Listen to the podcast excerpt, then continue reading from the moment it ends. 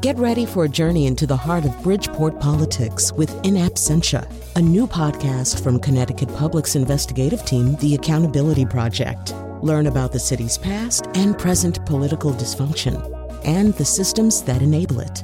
Tune in wherever you get your podcasts. Funding provided by Joe Zimmel and Valerie Friedman.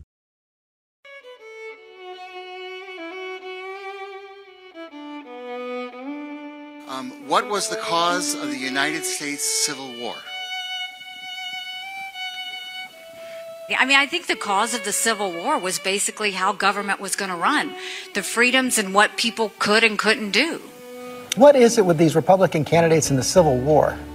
I mean, I think it always comes down to the role of government and what the rights of the people are. Yeah, the Civil War has now become an emerging topic out here on the campaign trail. We need to have capitalism. We need to have economic freedom. We need to make sure that we do all things so that individuals have the liberties so that they can have freedom of speech, freedom of religion, freedom to do or be anything they want to be without government getting in the way. Nikki Haley was asked by a voter what was the cause of the Civil War. She failed to mention the word slavery. What do you want me to say about slavery? So they say they embraced what's known as the lost cause, a self serving lie that the Civil War is not about slavery, but about states' rights. But I think it's, uh, you know, Abraham Lincoln. Of course, if you negotiated it, you probably wouldn't even know who Abraham Lincoln was. Uh, he would have been president, but he would have been president. He would have been, he wouldn't have been the Abraham Lincoln. Would have been different, but that would have been okay. He is facing some backlash this morning for those words. They just couldn't get along, and that would have been something that could have been negotiated, and they wouldn't have had that problem. But it was a tel- it was a hell of a time. She is asking how Republican leaders from the party of Lincoln could possibly defend those comments, George. So let me be clear for those who don't seem to know slavery was the cause of the Civil War. There's no negotiation about that. I mean, of course, the Civil War was about slavery. We know that. That's that's the easy part of it. Our goal is to make sure no, we never go back to the stain of slavery, but what's the lesson in all of that? What I was saying was what does it mean to us today? Welcome. Oh, I, I love montages. We got to do more montages. We got to get back to those.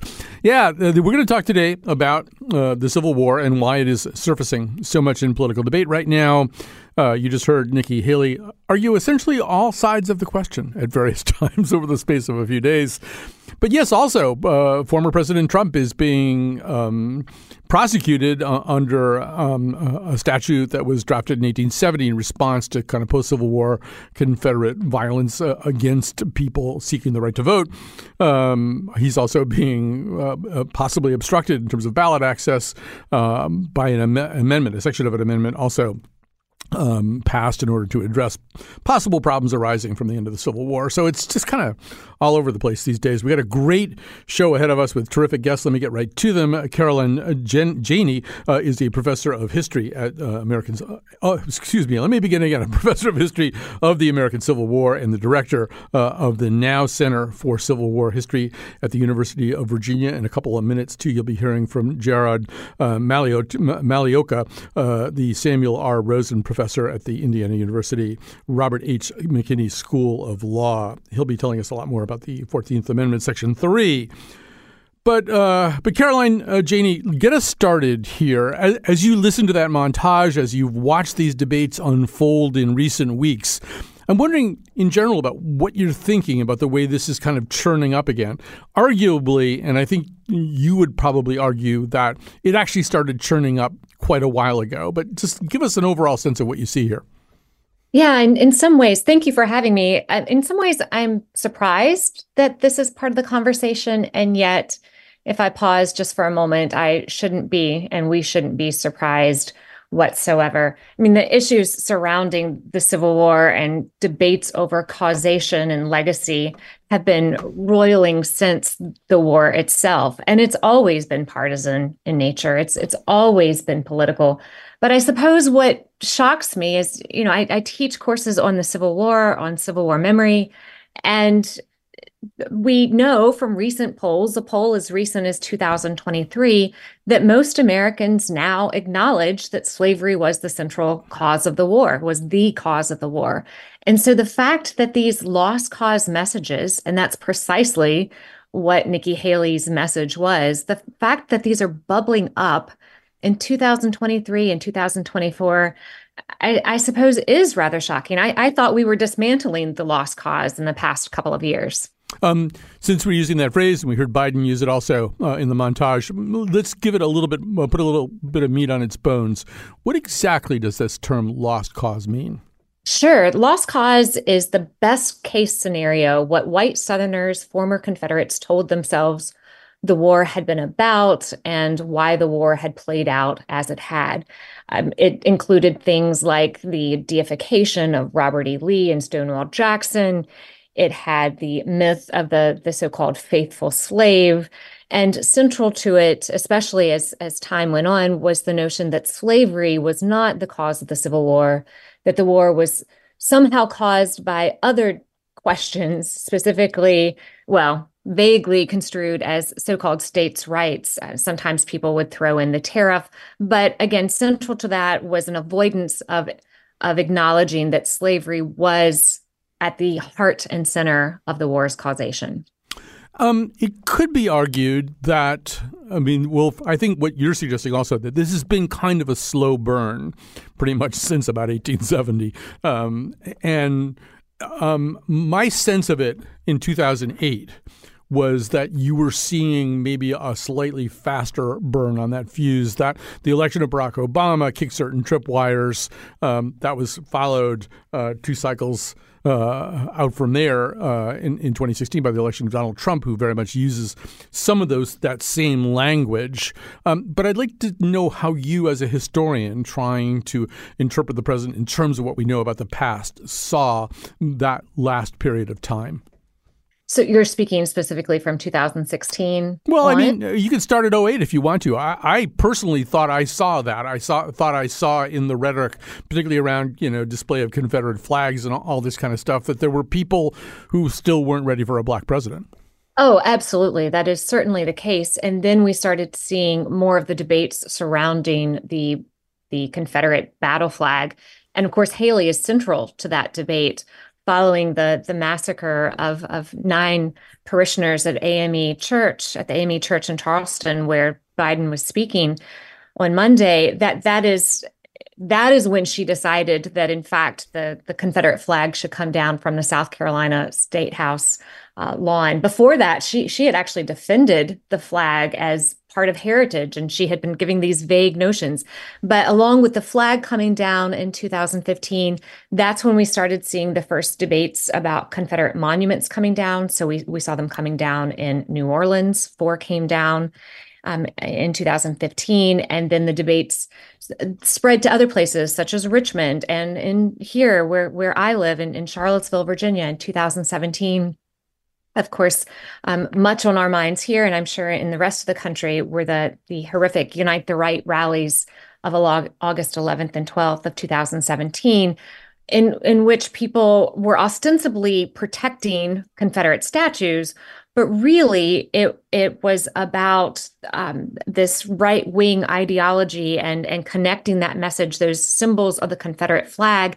And again, we we see that as a through line all the way to January sixth. And so, yes, 2008 I think is is a point we could look at, but I I really think the tipping point started in, in 2015 and it's been escalating ever since. So we'll circle back to that. But um, uh, Jared uh, Magliocca, uh, tell us a little bit more about the 14th Amendment, Section 3. Obviously, people follow the news enough probably to know that in Colorado and Maine and perhaps some other states as well, this uh, section of the 14th Amendment is, is, being invoked as a reason why Donald Trump should not even be on the ballot, because in fact, the terms of the amendment seem to describe the circumstances under which a person like him should not be allowed to hold federal office. But once again, flesh that out for us a little bit. Help us understand what the amendment is and, and where it comes from. Right. Well, thanks for having me, Colin. So basically, after the Civil War, the question was what should you do with officials who had left to join the Confederacy and now wanted to come back into the same positions that they had before the war had started? And the Northern Republicans in Congress decided that they could not just let these people come back in with no consequences whatsoever for what they had done. So they drafted Section 3 of the 14th Amendment to say that those people that is, people who had sworn an oath to support the Constitution and then broken that oath by joining the Confederacy, would not be allowed to come back into office unless they got the equivalent of a pardon from a supermajority of Congress. So the initial idea was we're going to keep these people out, partly because they don't deserve to have a second chance unless they show us something that gives us an idea that they should get one, and also that it would be very hard to implement the policies coming out of the Civil War if the same people who, who had rebelled against the government were in charge in the states that had seceded. So, for a, a, a, layman like me, reading the text of that uh, section of that amendment, which I've now read many times, um, I, I have almost a problem similar to some of Trump's defenders, which is there isn't really a lot of language in the amendment that explains how you establish that somebody was involved in, insur- in, in insurrection. Um, you know, how how is the how is a person to be categorized uh, in a way that would then make that section applicable to them? And it's not even really. It doesn't say in a court of law or by action of Congress or so. How are we to understand how you get from that amendment to saying maybe somebody like Donald Trump is in fact what is being described in that amendment? Right. So, first, this is a common problem for interpreting the Constitution. It has broad phrases, it's pretty brief. It doesn't explain a lot of the specifics of how you understand it or implement it. So, what does equal protection of the law mean? What does due process of law mean? Now, the difference is that for many things in the Constitution, we have a lot of cases that have been decided that have filled in those gaps. And for Section 3, we don't because it was enforced for basically about four or five years after the war ended. And then that was about it. So there's just a lot less to go on. So we have to do the best that we can. Now, the basic idea that people have been going on is that states can enforce Section 3 if they have state laws that say you can challenge the qualifications of a candidate for office. And in the states that do, then they've got some process for evaluating the qualifications. In Colorado, it was a week long trial before a judge. In Maine, it was a day long hearing before the Secretary of State of Maine. Other states would have other procedures. The question really is are those procedures fair? And I think it's going to be very hard for anyone to say, because you can just watch the whole Colorado trial on C SPAN if you want, to watch that whole thing over five days and say that was not a fair trial. Uh, I mean, Trump was represented by lawyers, he got to bring witnesses and everything was done in a perfectly transparent and above board manner. And so I think having had a fair trial, then we have to go on to evaluate the legal issues, right, that Section 3 raises, and only the Supreme Court can resolve those in the end. Um, you know, there is uh, a little bit of irony here in the sense that one of the uh, one of the causes of the Civil War, sometimes bodied forth by people who don't want to talk about slavery, they'll talk about states' rights. Um, this is an interesting kind of states' rights question here, uh, as the Supreme Court readies to consider it at some point. Um, do the states have the right to decide who appears on ballots? Uh, do the states have the rights to interpret this amendment and its Section Three uh, to to shape? And these aren't even you know, general election ballots. These are primary ballots, which I, I, think probably have a slightly different status. I don't know. Maybe you could apply some of your legal wisdom to, to that whole question, too. Well, one way to understand it is that states run presidential elections. That's why we have the primary system that we have. That's why we have the Electoral College. Sometimes when people talk about the Electoral College, they say, well, it's really 50 state elections for president, not one national election. And that's why it's okay as occurred in 2016, where someone can lose the national popular vote and still be president. Well, because Trump won most of the electoral votes or more of them in the state elections.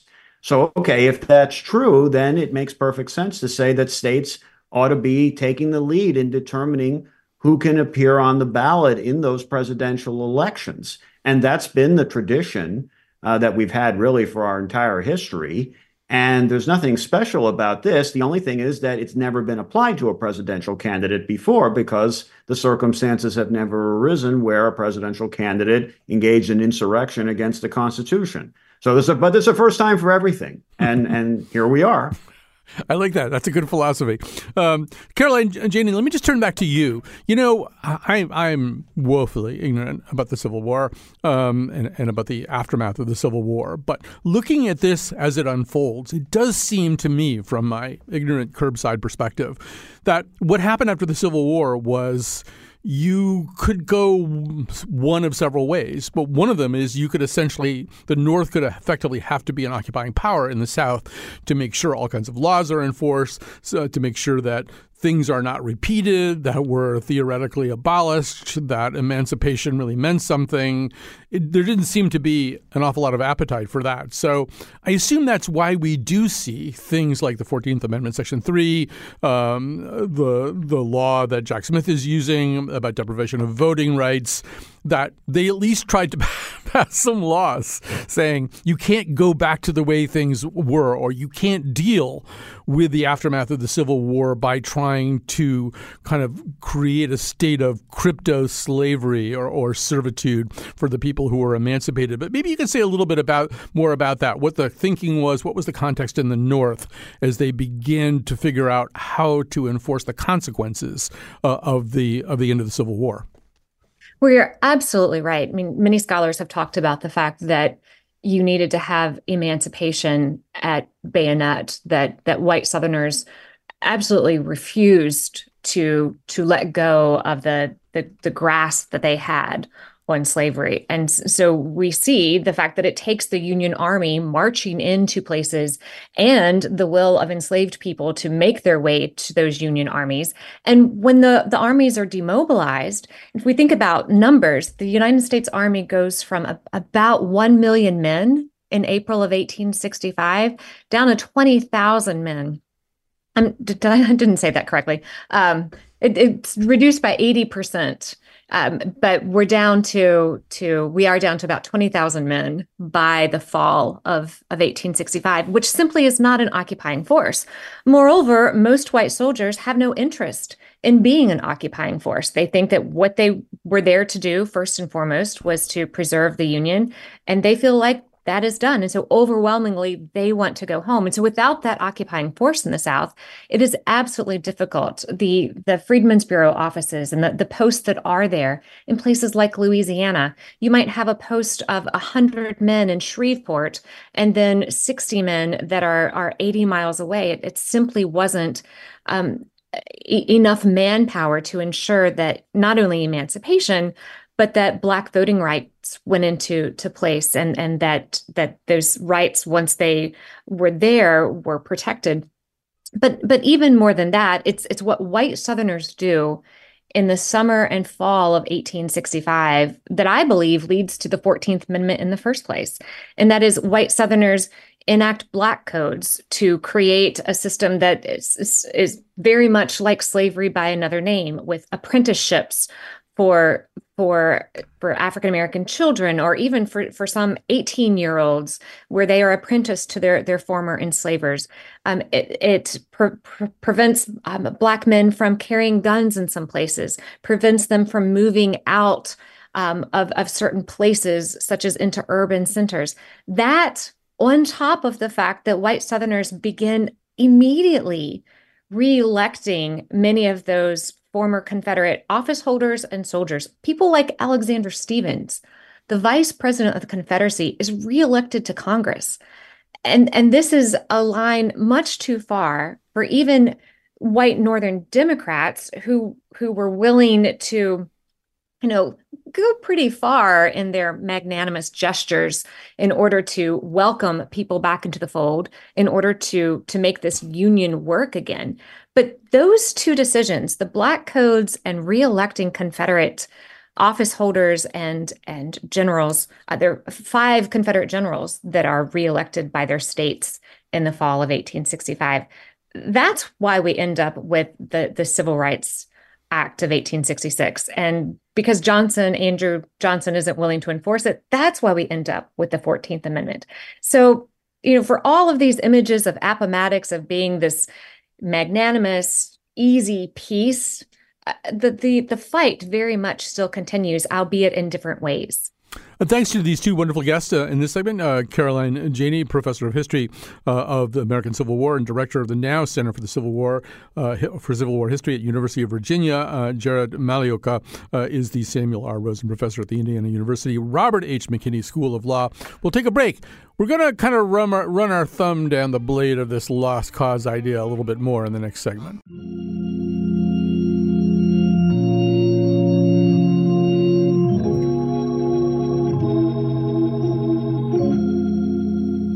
When Israel was in Egypt's land. Support for this podcast comes from Hartford Healthcare. Elevating Health is funded by Hartford Healthcare. ECMO is a leading edge, life saving treatment for patients with cardiac or respiratory failure. Dr. Jason Gluck, director of the Mechanical Circulatory Support Program and Emergency Cardiac Care at Hartford Hospital, explains what it is. So ECMO stands for extracorporeal membrane oxygenation, outside the body oxygenation of blood. It's a life support technique that's used by highly sophisticated medical systems for patients with severe heart or lung failure. The technique involves removing blood from the body, oxygenating it, and then returning it back. ECMO procedures happen in the ICU, but not all hospitals are equipped with the necessary technology and staff. Dr. Gluck describes Hartford Hospital's ECMO Go team. So ECMO is considered when treatments have failed. And in our center, with a special ECMO on the go team, we'll actually take that technology to their hospital and help them out there if they need to to stabilize the patient and then bring them back to Hartford recovery. For more information, go to ctpublic.org slash elevating health.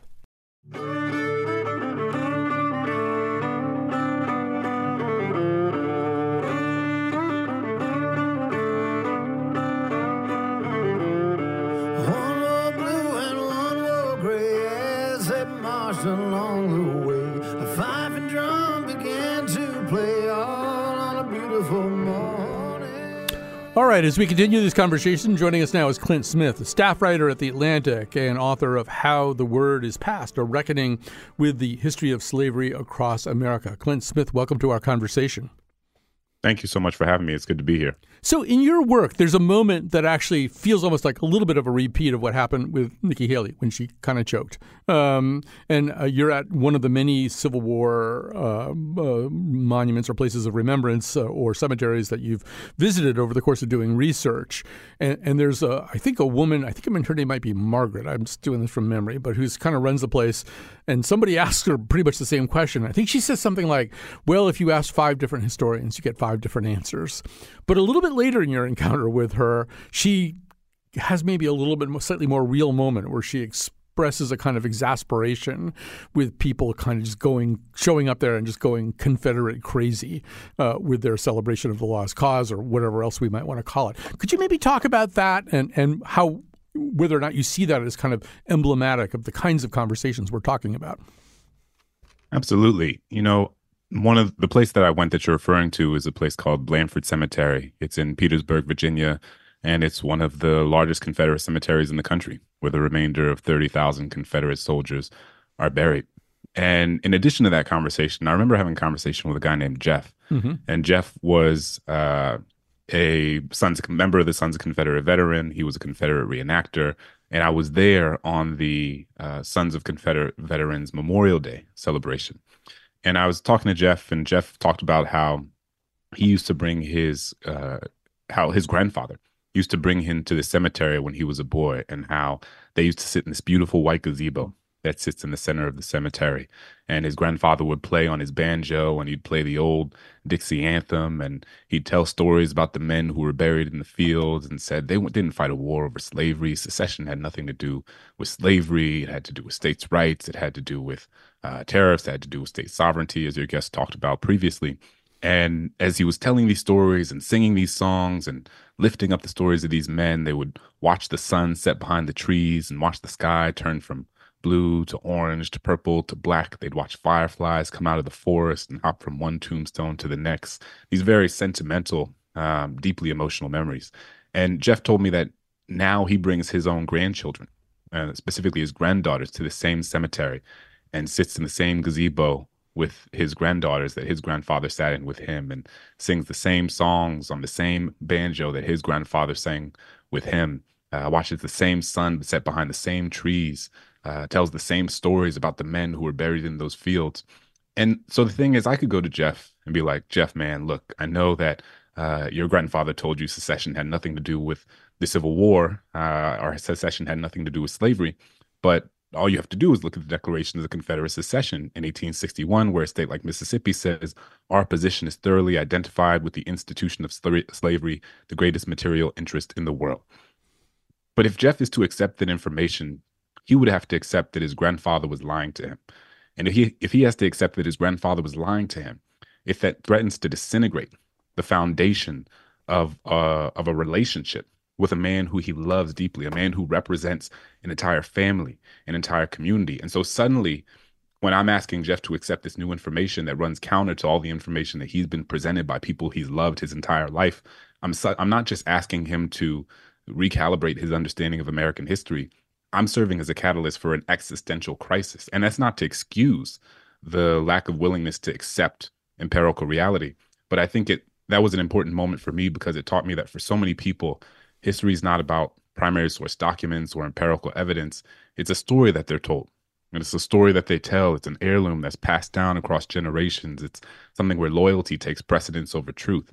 And so I think when we think about the lost cause, when we think about why these ideas continue to persist um, in a moment where the answers to these questions are just one Google search away, we have to take seriously the sort of emotional and familial underbelly that sort of undergirds a lot of these beliefs and animates beliefs that can often be violent, bigoted, um, and distorted and ahistorical, but are held onto because people are trying to hold on to a sense of themselves. No, it's a great point. It's granular. It's this is not like telling somebody that dinosaurs actually had feathers.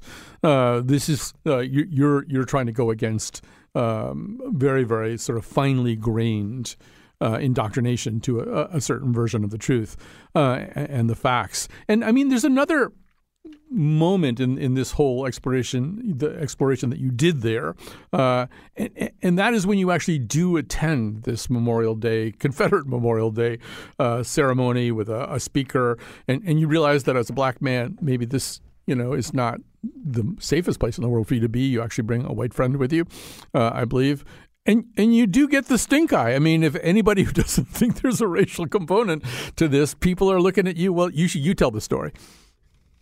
Yeah, I mean, I don't have to tell you that at a Sons Confederate Veterans Memorial Day celebration, um, I, as a black man, was a a conspicuous presence at at that event, and and I felt that profoundly. You know, I mean, people. I was I was both a black man and a journalist, and so I was standing behind the crowd as these speeches were being given, as these presentations were being made. And I was standing there, you know, with my notebook, um, taking notes. And, and I think that all of that together, especially in a moment um, when I visited, this is in 2019, um, when there was uh, a very intentional war being, um, uh, or there was a lot of, uh, of misrepresentation of what the media was. Um, uh, led by President Trump primarily, um, and a lot of distrust in the media. And so I think the combination of this black man being present at a Sons of Confederate Veterans event uh, and the fact that I was taking notes was suggested that I was a member of a media, which sort of uh, is tied to all sorts of conspiracy theories and ideas and um, and sort of reifies a sense of distrust. Uh, people turned, you know, took out their phones and started recording me. Um, and and it was a fascinating moment to be um, so clearly under that gaze. I mean, my mm-hmm. face is probably on some neo Confederate message boards uh, somewhere, but but it felt important for me to be there, and and I wanted to go, even though it was unsettling it was also just incredibly clarifying. And I didn't want to go in an with an antagonistic disposition. I didn't want to go and do this sort of like daily show, like I'm going to talk to these people and show how ridiculous they are, trying to make them look dumb. What what I wanted to do was genuinely understand how people continue to believe in something that is so clearly false, that is so demonstrably untrue, and yet believe in it so deeply across generations. And I think I got insight to that by just asking, just genuinely going up to people and asking them what this land meant to them, what these people meant to them. And I think it was an interesting moment for them also, because I imagine that it is not often the case that uh, people like me attend those events. And so while I wouldn't challenge people necessarily simply because I wanted them to tell me their truth, I would share, you know, after somebody shared what this land meant to them, what it meant for them to stand on this Confederate um, grounds. Uh, I shared what it meant for me. You know, I would say, you know, it's really thanks so much for sharing. That's really interesting. Uh, it seems like we have really different relationships to this ground and to this cemetery because when I stand here, all I feel is the ghost of thousands of people who fought a war singularly predicated on maintaining and expanding slavery over my ancestors. And and so isn't it fascinating how we can have this completely different relationship to this land and to this history? Um, and that, you know, I think took a lot of people um, off guard because I don't know that they have considered that perspective in that way.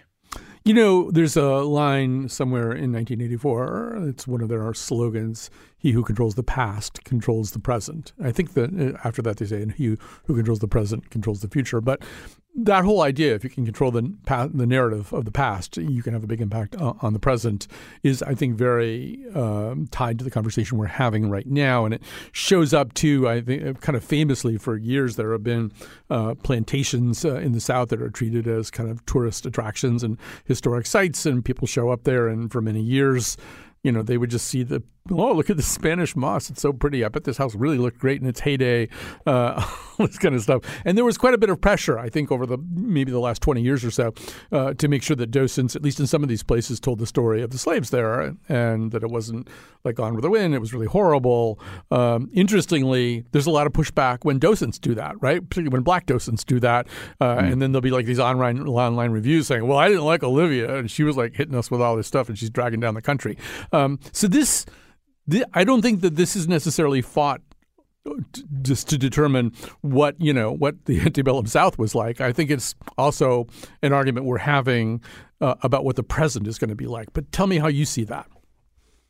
I think that's absolutely right, and I think that a lot of these historical sites, museums, monuments, memorials, uh, which is what how the word is passed focuses on, uh, are very much at the center of this this sort of culture and historical debates and and uh, battles that we're having as a country. I mean, and I, I think they're very much on the front lines. If you would take, for example, Monticello, which is the center of um, uh, the portrait of which I paint in the first chapter of my book. Uh, Monticello, for those who might not be familiar, is the home of Thomas Jefferson, third president of the United States, one of our founding fathers. And at least before the pandemic, and I think it's getting back to this now, a million people a year visited Monticello a million people don't pick up any book about slavery in a given year at any at any point, right? And so there are people who go to Monticello who don't even necessarily know that they're about to encounter stories and narratives about Jefferson's relationship to slavery, um, who might be introduced to some ideas that they hadn't previously been introduced to um, in ways that they and and been exposed to a set of ideas uh, in a manner and in a context in which they otherwise might not have been. And one of the reasons I went to Monticello is because I think it is it sort of embodies the cognitive dissonance of the American project, which is to say, America is a place that has provided unparalleled, unimaginable opportunities for millions of people across generations in ways that their own ancestors could have never imagined. And it has also done so at the direct expense of millions and millions of other people who have been intergenerationally subjugated and oppressed. And both of those things are the story of America. It's not one over here and one over there. You get to tell this story and not tell that story. You have to hold both of those truths, both of those realities at the same time. And I think Jefferson sort of personifies that. He is someone who wrote one of the most important documents in the history of the Western world and is also someone who enslaved over 600 people over the course of his lifetime, including four of his own children.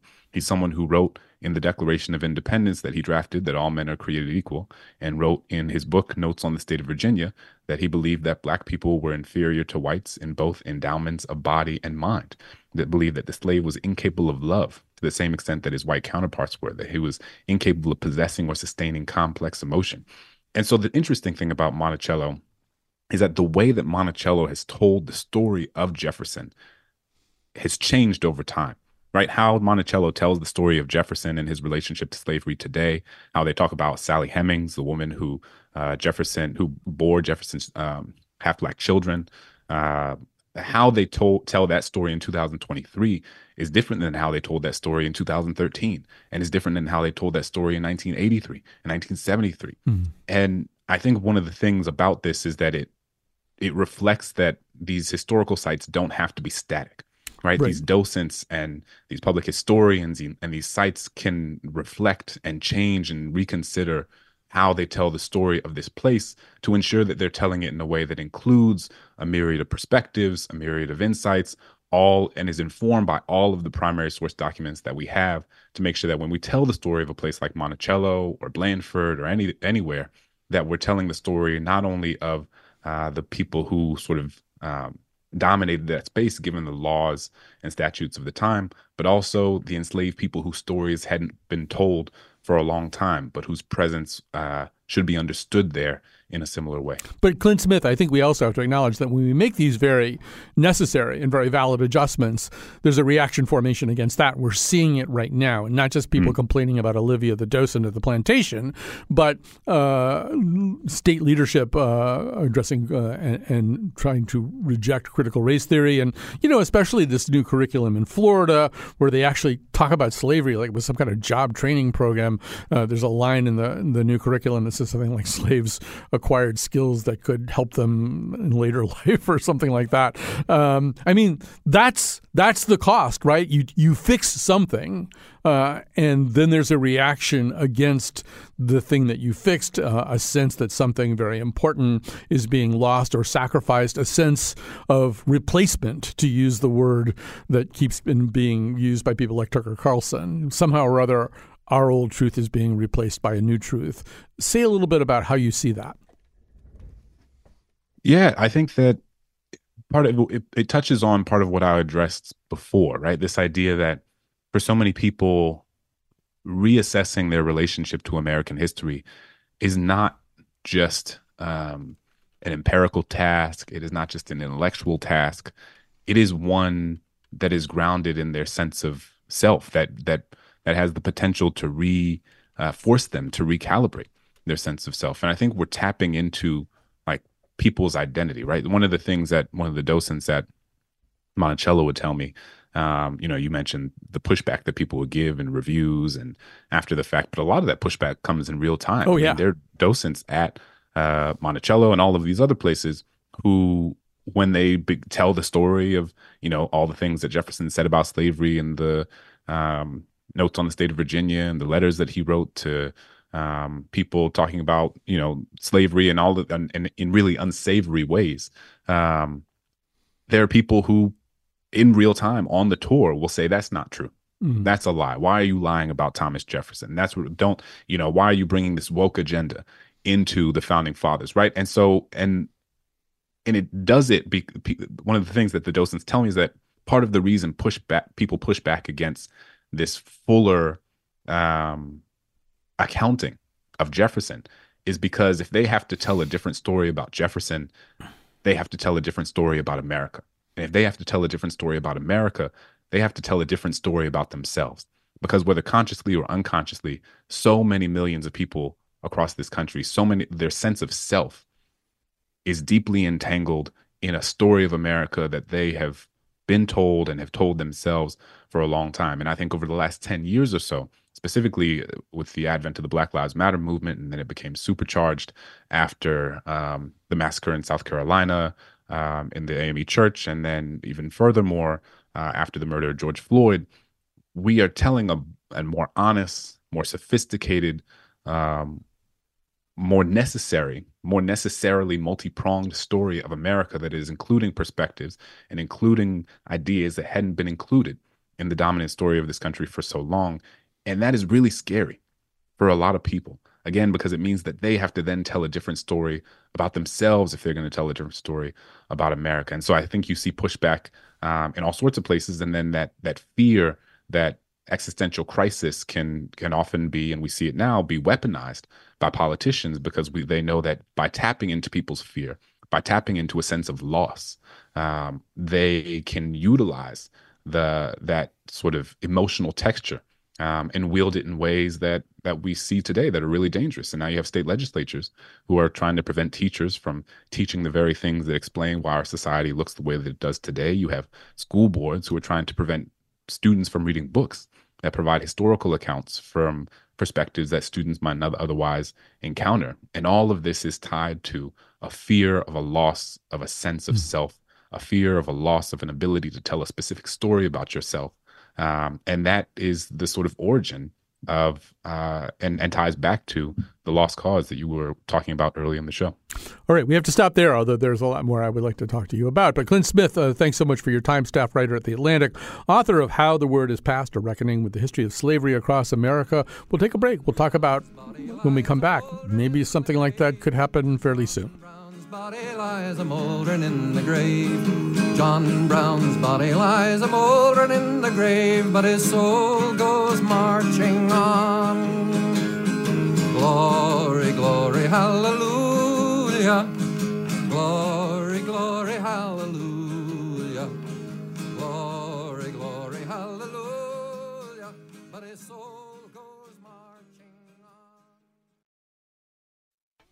Uh, the technical producer today, as usual, is Cat Pastor. Uh, unusual effort here, all three of our principal producers, McCusker the Wonder Kid, Lily Tyson, and Jonathan McPants, all worked uh, on this show, uh, and we, we got to do that more often. It's really fun.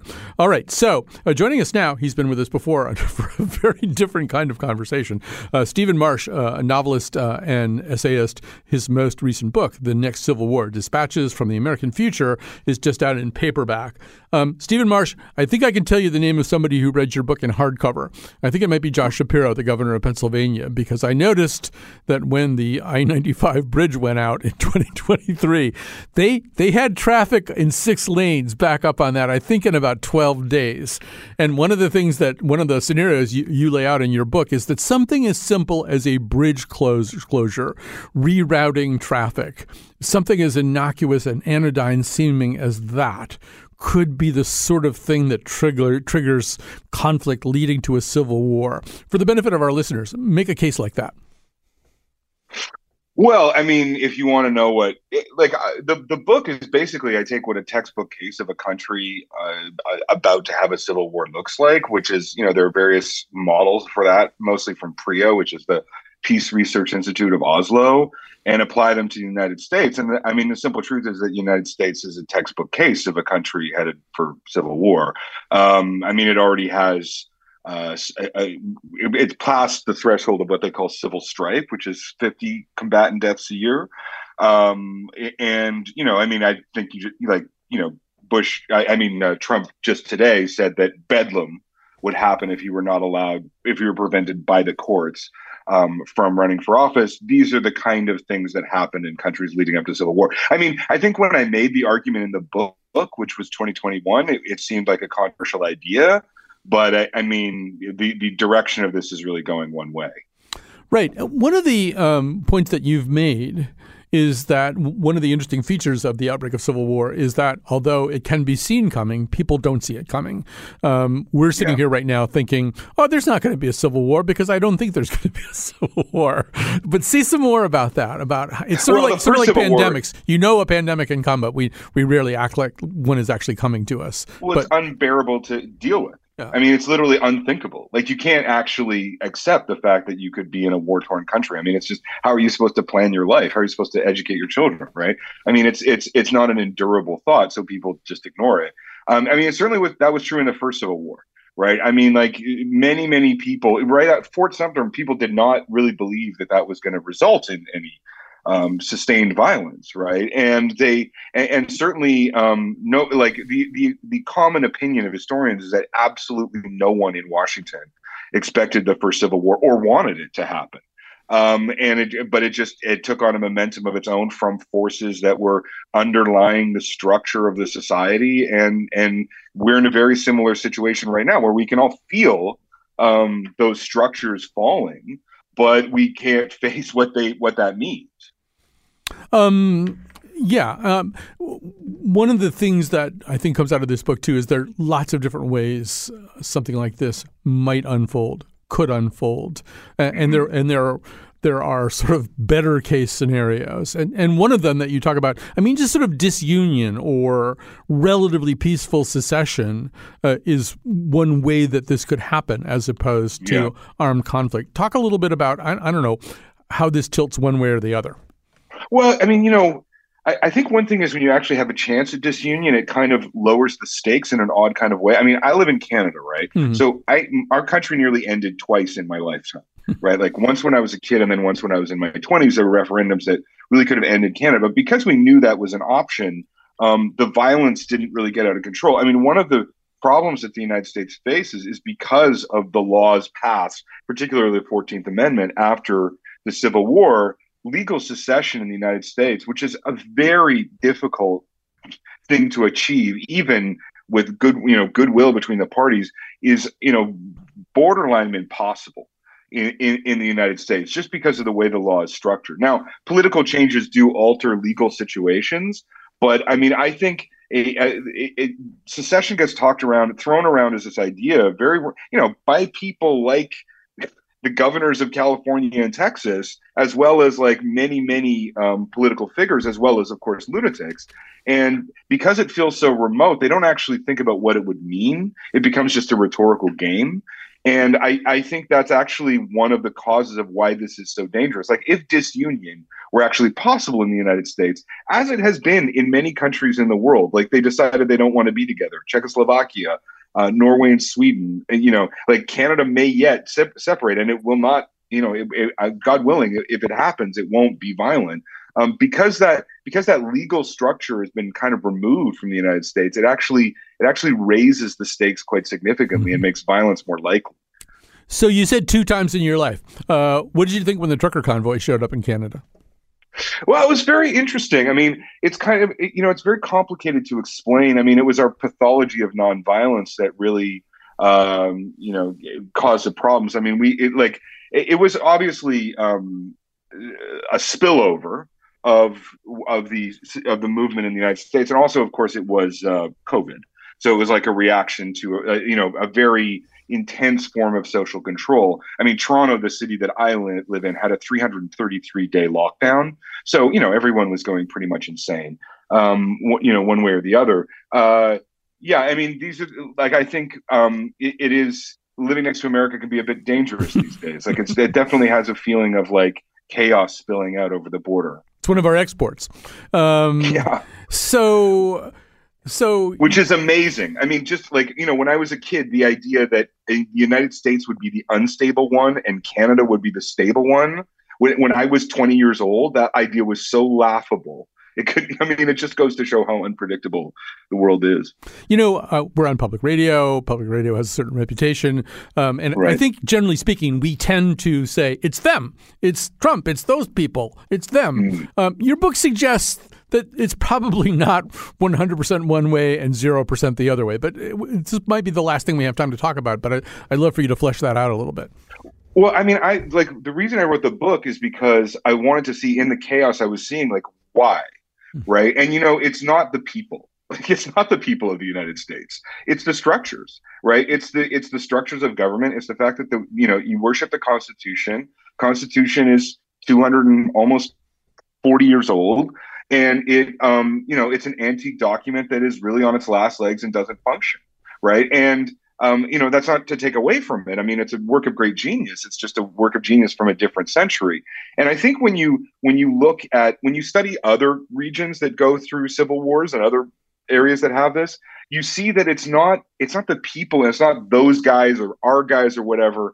It's it's the legal and political substructures that cause this chaos, and that's why you know I, I like the debates that so few politicians are having about reforming the actual electoral system, re, you know, reforming the primary system are just so urgent. But really, they get blinded in the let's get rid of all the Trumpists, or you know, let's get rid of all the liberals or the DEI people, right? And and and that's you know that that means that no one is really looking at the actual problem. They're just distracted by you know hatred, like hatred for for the other side. Right. Uh, we have to stop there. Uh, but uh, yes, uh, we have uh, an antiquated constitution, which we are no longer capable of amending. That's very dangerous all by itself. Stephen Marche is a novelist and essayist. His most recent book, The Next Civil War Dispatches from the American Future, is just now out in paperback. We have to go. Thanks to my three wonderful producers. Thanks to Cat. Thanks to you for listening. Down by the riverside, gonna lay down my sword and shield. Down by the riverside, gonna study war no more. Ain't gonna study war no more. Ain't gonna study war no more. Ain't gonna study war no more. I ain't gonna study war no more. I ain't gonna study war no more. Ain't gonna study war no more. Gonna put on my one white robe huh, down by the riverside.